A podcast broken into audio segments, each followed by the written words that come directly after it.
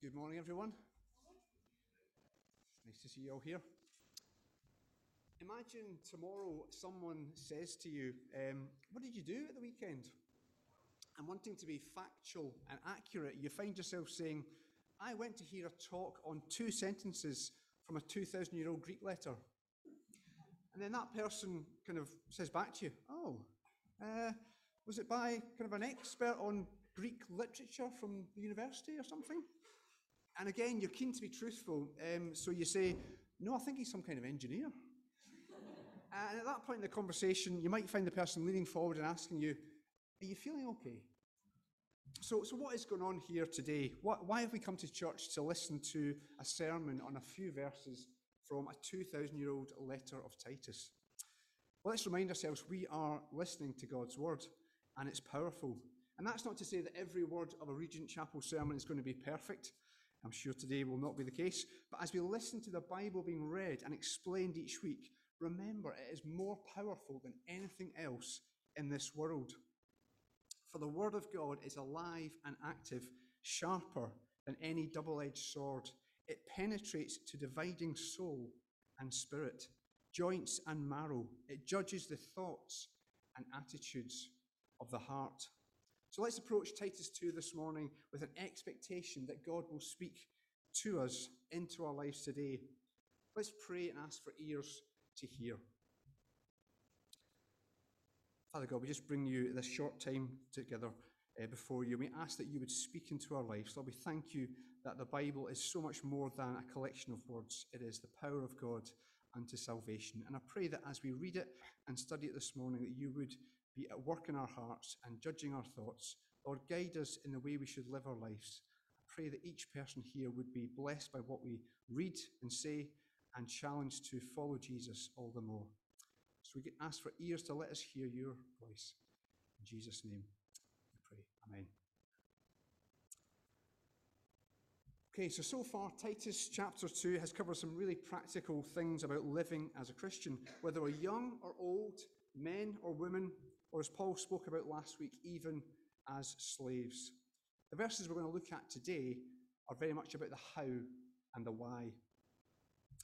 For Christian slaves in first century Crete to free men and women living in Newcastle, in 21st century Newcastle, how can we put this teaching into practice? How do we all rise to the challenges laid down in Titus chapter 2? Let's read today's section, verses 11 to 14, to find out.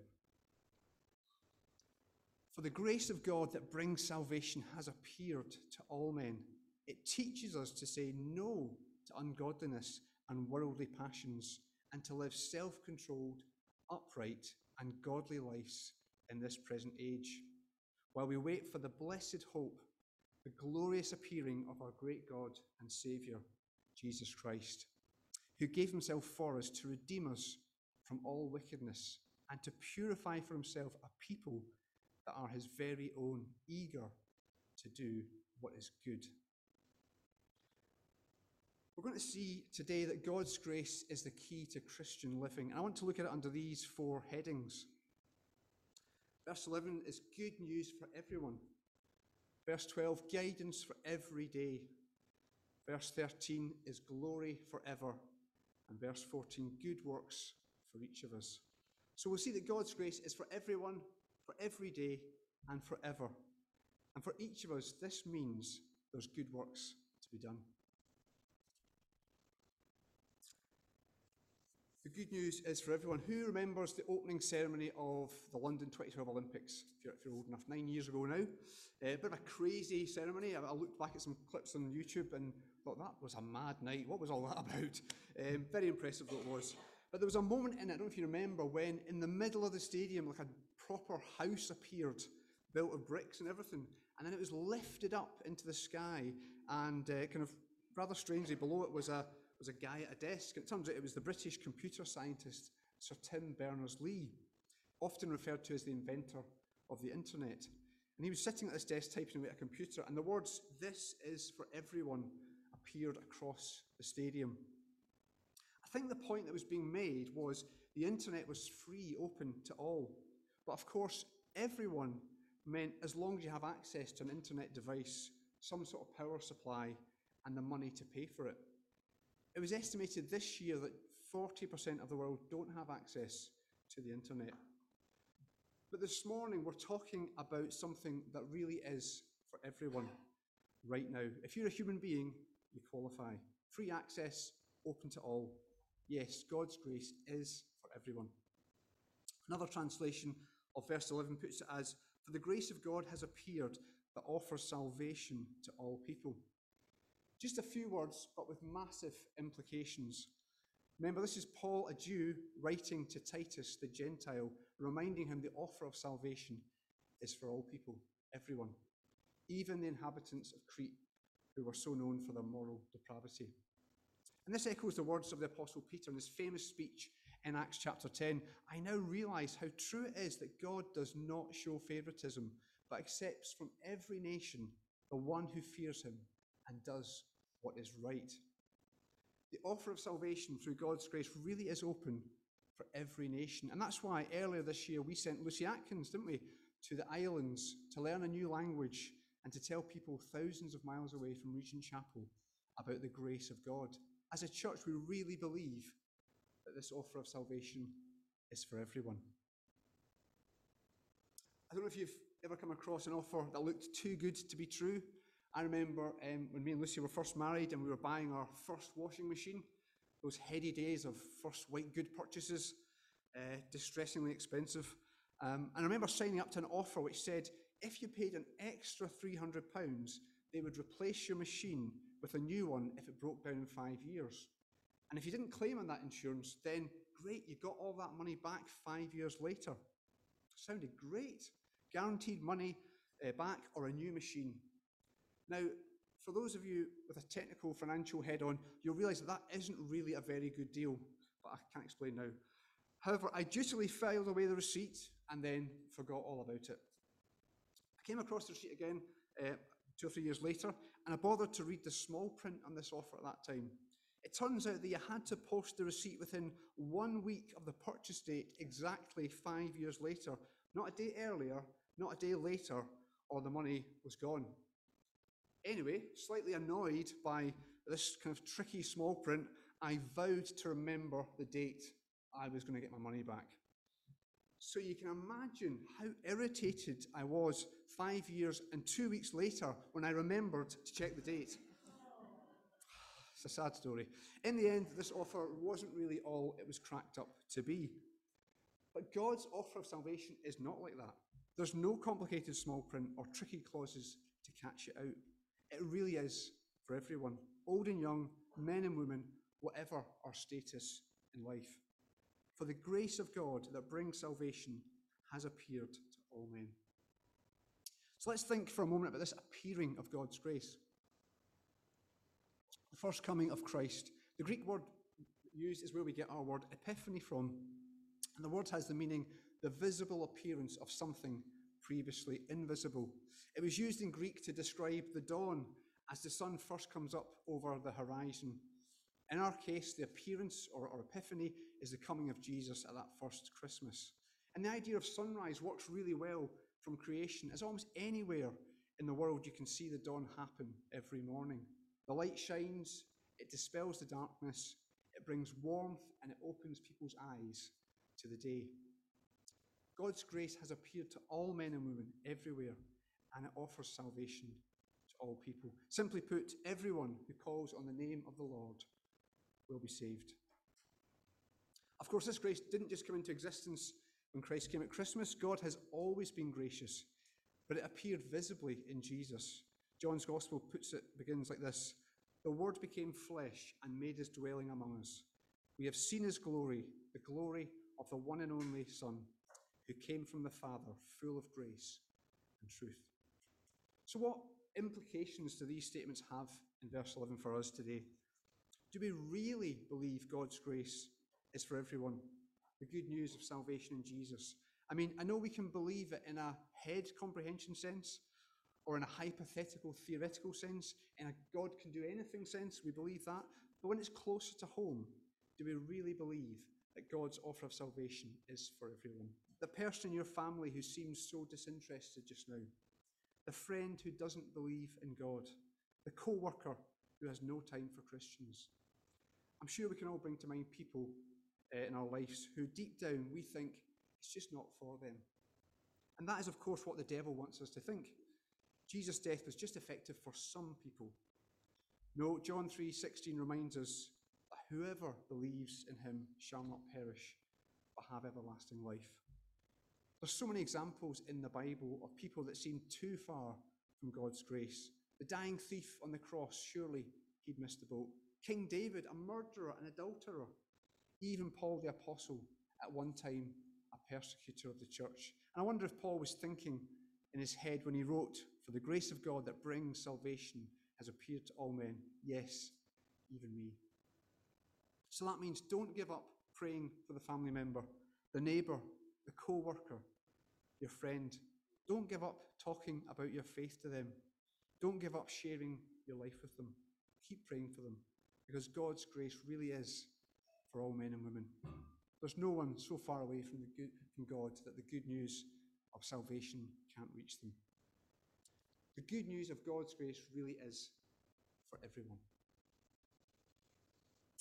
But not only that, God's grace is more than just about salvation.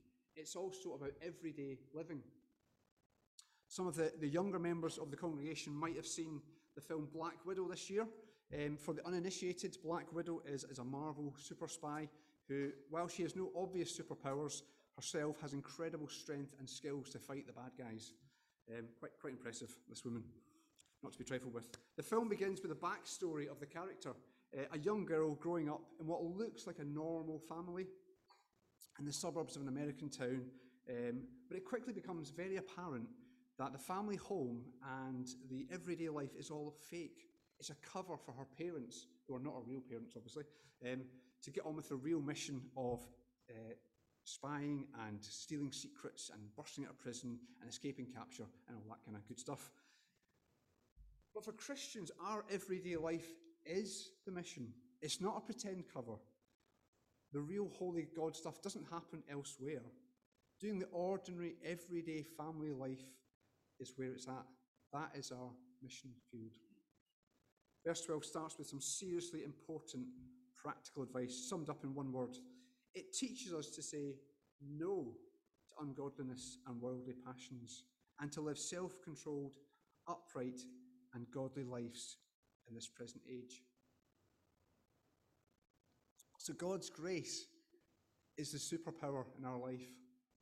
It gives us the power to do the often difficult thing and to say no. No to ungodliness. That's saying no to the anti-God view we see in the culture around us, at work and online. The culture that says greed is okay, look after yourself first. The material world is all there is, and that's all that matters. Or the anti-God idea that says, I am like a God, deciding what the truth is. Or just as dangerously, the anti-God idea that I am worthless and unloved, and there's no point in carrying on. God's grace also teaches us to say no to worldly passions, the idea that if it feels good and makes me happy, then I can do it, whatever that is, with no regard to the Almighty God. We need to remind ourselves every day of God's grace, that he has loved us and bought us with the blood of Jesus. We are not our own.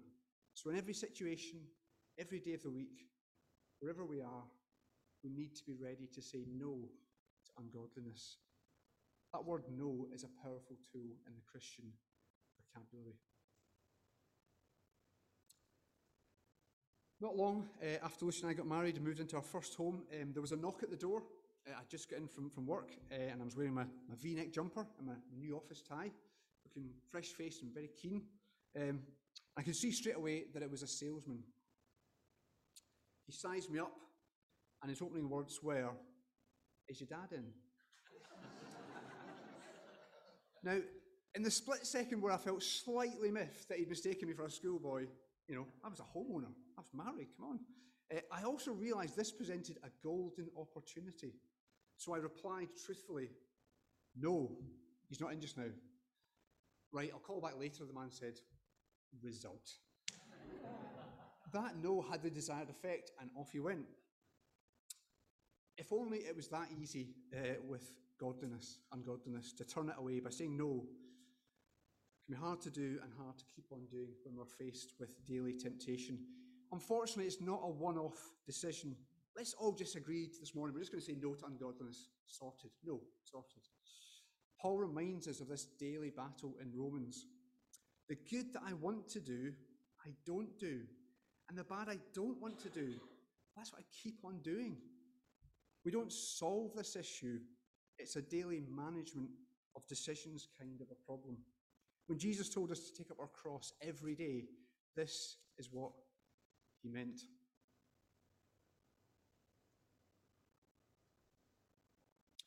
And I think if we're honest, certainly if I'm honest, I think this is one of the main ways we can feel despondent about our Christian lives. I've been a Christian for 5, 10, 30, 50 years. How can I still be struggling with this? Or why do I so often fail to do the right thing? And that's why Paul addresses both the young men and women and the old men and women, because these are problems we're going to have to address all our lives. So in the everyday, we need to learn to say no to ungodliness and worldly passions. But God's grace also teaches us to say yes to a self-controlled, upright and godly life. Now, if you read that list of characteristics, self-controlled, upright and godly, is there a little part of you thinking, well, that sounds a wee bit dull? You know, would that be the kind of person that I'd have as a first down on the party list? Let's invite so-and-so around. They're just so upright. But ask yourself, do you really want to hang out with someone who is out of control, sleazy and godless in their conversation? The idea of being people who live self-controlled lives is key to the teaching throughout Titus. In fact, it's the 4th time that Paul has used that word alone, self-control. One of the mysteries of creation is when God created us as human beings, he made us in his image and he gave us free will. That means we can choose to eat and drink what we like, assuming we have access to food. We can say exactly what we think to people, even if it offends them. We can choose where we go, given a degree of freedom. And at the extreme end of things, we can choose to harm others and ourselves. We actually have that power at our disposal. And that is why self-control, whether it be how we control our appetites, or what we say, or where we go, is actually key to a successful life, and certainly a God-pleasing life. Think of Lionel Messi, who at 34 years of old is still considered by many to be the greatest footballer in the world. And one of his defining qualities is that he rarely gets angry or involved with the opposition, even when they're trying to kick lumps out of him for the whole game. I think he's only ever been sent off once. It's his self-control that makes him such a great player. What does the opposite of self-control look like? Out of control, impulsive, suddenly changing course, the sort of person you're never quite sure what they're going to do or say next. Maybe the person is like Rex, the Labrador. Let me explain. Lucy's brother James was over from America visiting us from recently, and he was complaining about his dog Rex. That is a proper dog name, by the way. Now, apparently, in common with many Labradors, Rex has no self-control when it comes to food. And one day, when James was away, he managed to get into their garage, which was stocked with a month's worth of food, both of dog and cat food. Yes, not only did Rex eat all the dog food, he also finished off the cat food too. So James found him immobile, groaning on the garage floor, and it required his stomach to be pumped by the vet at many hundreds of dollars to save him. Just like Rex the Labrador, without the virtue of self-control, you can end up in a mess. Maybe God is bringing something to your mind about which you need to pray for more self-control in. We all need God's grace to help us to be self-controlled, that is for sure. About what we drink or what we eat, about what we say, and how much time we devote to exercise. We might need help to be self-controlled on how long we spend looking in the mirror, how much telly we watch, how many Instagram posts we like in one day, or often we check the news headlines. God's grace is for the everyday challenge of living a godly life. Maybe this week you'll face a difficult situation where you're going to need to say no to worldly thinking and a yes to self-control. It needs regular repentance, starting again when we fail, and a daily commitment to rely on God.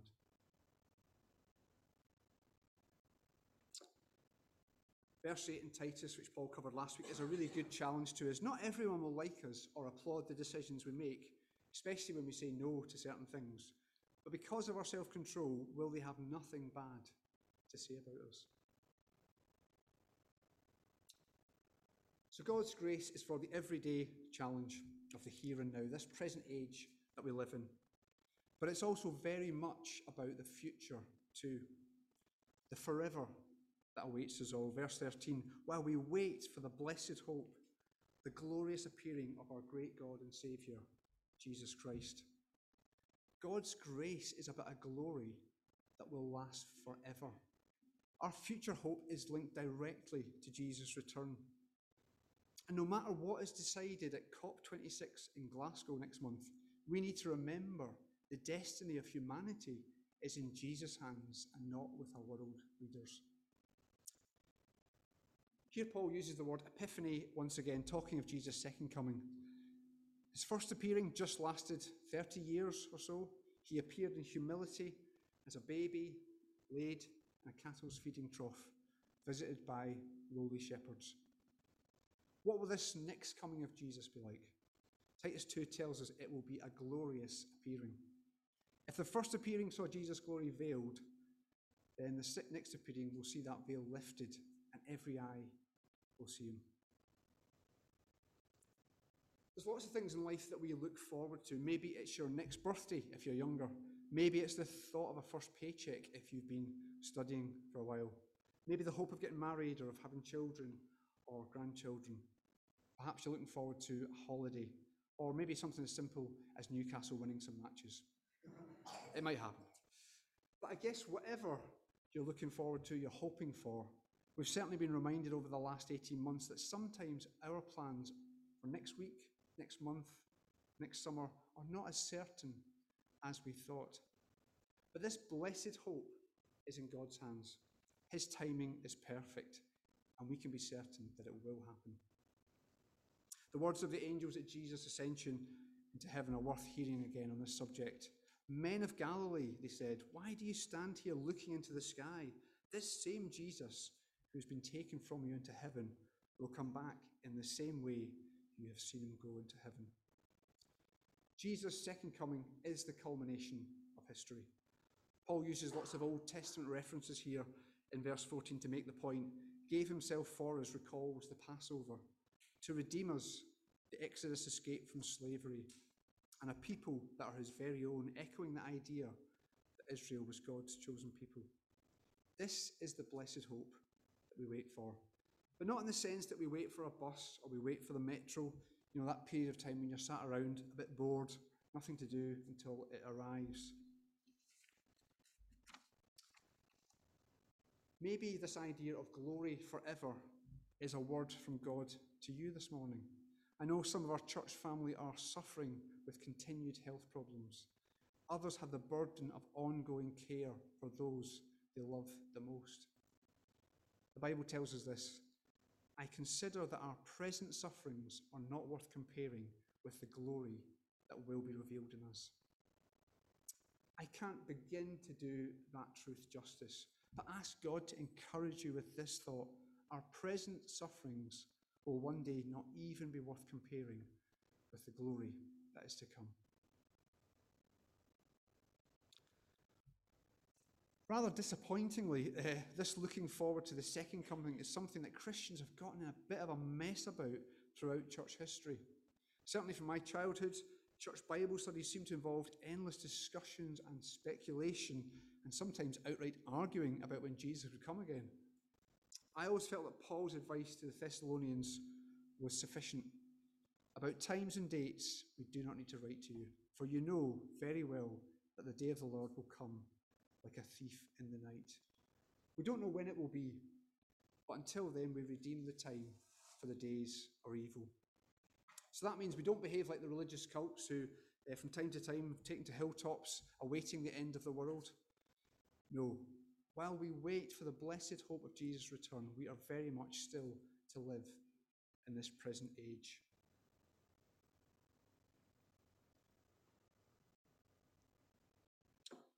Whenever I think of this waiting for Christ's future return, I'm reminded of the incredible true story of the British Antarctic explorer Ernest Shackleton back in 1915.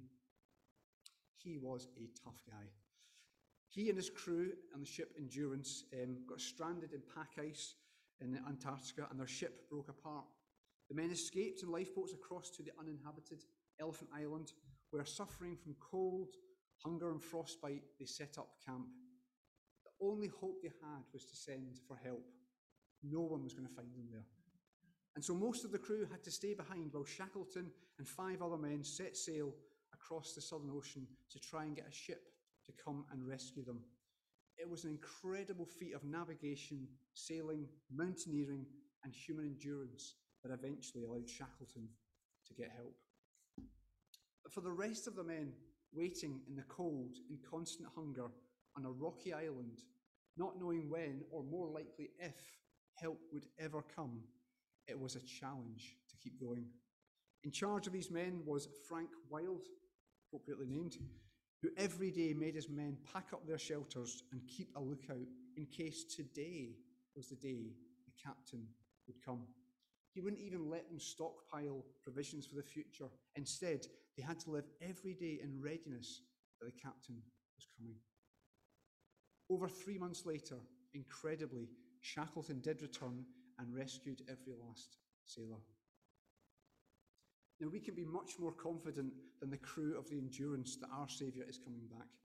We don't know when, but we are certain that he is. It should motivate us to keep going.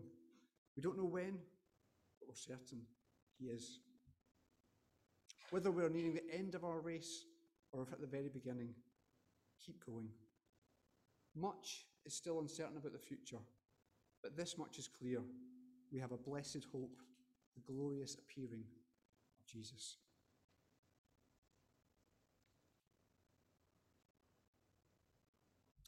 So while we await this blessed hope of the second coming of Jesus, what are we to do? Verse 14 tells us, who gave himself for us to redeem us from all wickedness and to purify for himself a people that are his very own, eager to do what is good. Paul finished this section by reminding us that each of us are part of God's own people. He's calling out a people that are his very own, redeeming us from wickedness, purifying his people. That's where we play our part by saying no to ungodliness and showing self-control. But let's focus on the last phrase here, eager to do what is good. The literal translation is enthusiastic, zealous for good works. This is the proper response to God's grace revealed. It's because of his grace that we want to respond in good works, not to earn God's favour. And it's so important that we get that distinction. It's because of his grace that we want to respond with good works, not to earn God's favour. You know, as Christians, we should be activists in the sense that we should be involved. We should be problem solvers, initiators, carers, helpers, supporters, prayers. We need to fight against that apathy we find in our hearts that says, I don't know what I can do to help, so I'll leave it for now. It's not really my kind of thing. It's not my cup of tea. Paul tells us that Jesus' own people are eager to do good. One of the best examples I know of this principle in action is my mum. At one point, she had 5 children under 9 years old, so just feeding us and clothing us and getting us out to school was a major achievement each day. Could get quite lively between the 5 of us. At one point, she had to introduce a rota at lunchtime just to see that we couldn't all be in the house at the same time because it would end up in a fight. Never a dull moment. Anyway, the secret of Mum's success was her legendary list making. She would make lists of all the things she had to do every day, and I mean literally every day. But despite being crazily busy bringing up a large family, my mum was and still is eager to do good. Amongst the practical things of everyday life, those daily lists would always have space for those in need. Phone so-and-so, drop a card off, buy a gift, give a lift to, have round for dinner. And even following the loss of my dad last year, those lists of good works still go on. The thing she found hardest about the lockdown was not so much being alone, but that she couldn't repay people's kindness to her by having them round for lunch, something that she's been busy making up for in this last year. Let's not be people that wait for writing in the sky to tell us who or what to get involved with. Let's be people who turn hopeful thoughts and good intentions into real actions. Maybe we need to develop our own to-do list of good works and be intentional in working through them. Eager to do what is good. That's what Paul says to Titus, God's very own people are like. And when you do those things, you are imitating God's nature. I like Paul's way of expressing this in Ephesians 4. Anyone who's been stealing must steal no longer, but must work doing something useful with their own hands, that they may have something to share with those in need. A thief isn't renewed when he simply stops stealing, but instead when he starts to give to the poor, when he turns his focus away from his own needs and turns his actions towards others. We often think about serving in church, but the truth is church activities, as long as the notices can be sometimes, are just a small part of our week. We are to serve God in the verse 2 to 10 places in our lives, as young men and women, as older men and women, as employees, as children, as husbands and wives, at home, at work, and as we go about our lives day by day. So while Paul reminds us of Jesus' first coming, and points forward to his glorious second coming, he doesn't want us to be stuck looking back or looking forward to these two epiphanies. He wants us to live in the present age in the light of those two events. We have work to do. Are you eager to do good this week? So what have we learned from this 2,000-year-old Greek letter? The offer of salvation is open to everyone. It gives us grace that we need every day, and it will last forever. It's what God wants each of us to grasp as we spend our lives doing good. God's grace is for you this morning. It cost Jesus everything to call out a people that are his very own. If you haven't taken that step to become part of God's people, why not accept the offer today? Turn to God in prayer and say no to ungodliness. Ask God to forgive your sins and pledge your life to follow him. We said at the start that God's grace was for everyone in the broadest sense, but the offer of salvation comes to each of us individually too. So don't let anyone or any influence tell you you aren't good enough, you aren't holy enough, you've done too many bad things, you couldn't keep up with Christians. God's offer of salvation is for each of us, and that includes you. It's a gift from God. Have you accepted it yet? And for each one of us already following Jesus, let's make today and tomorrow and the next day days in which we are eager to do what is good for Jesus.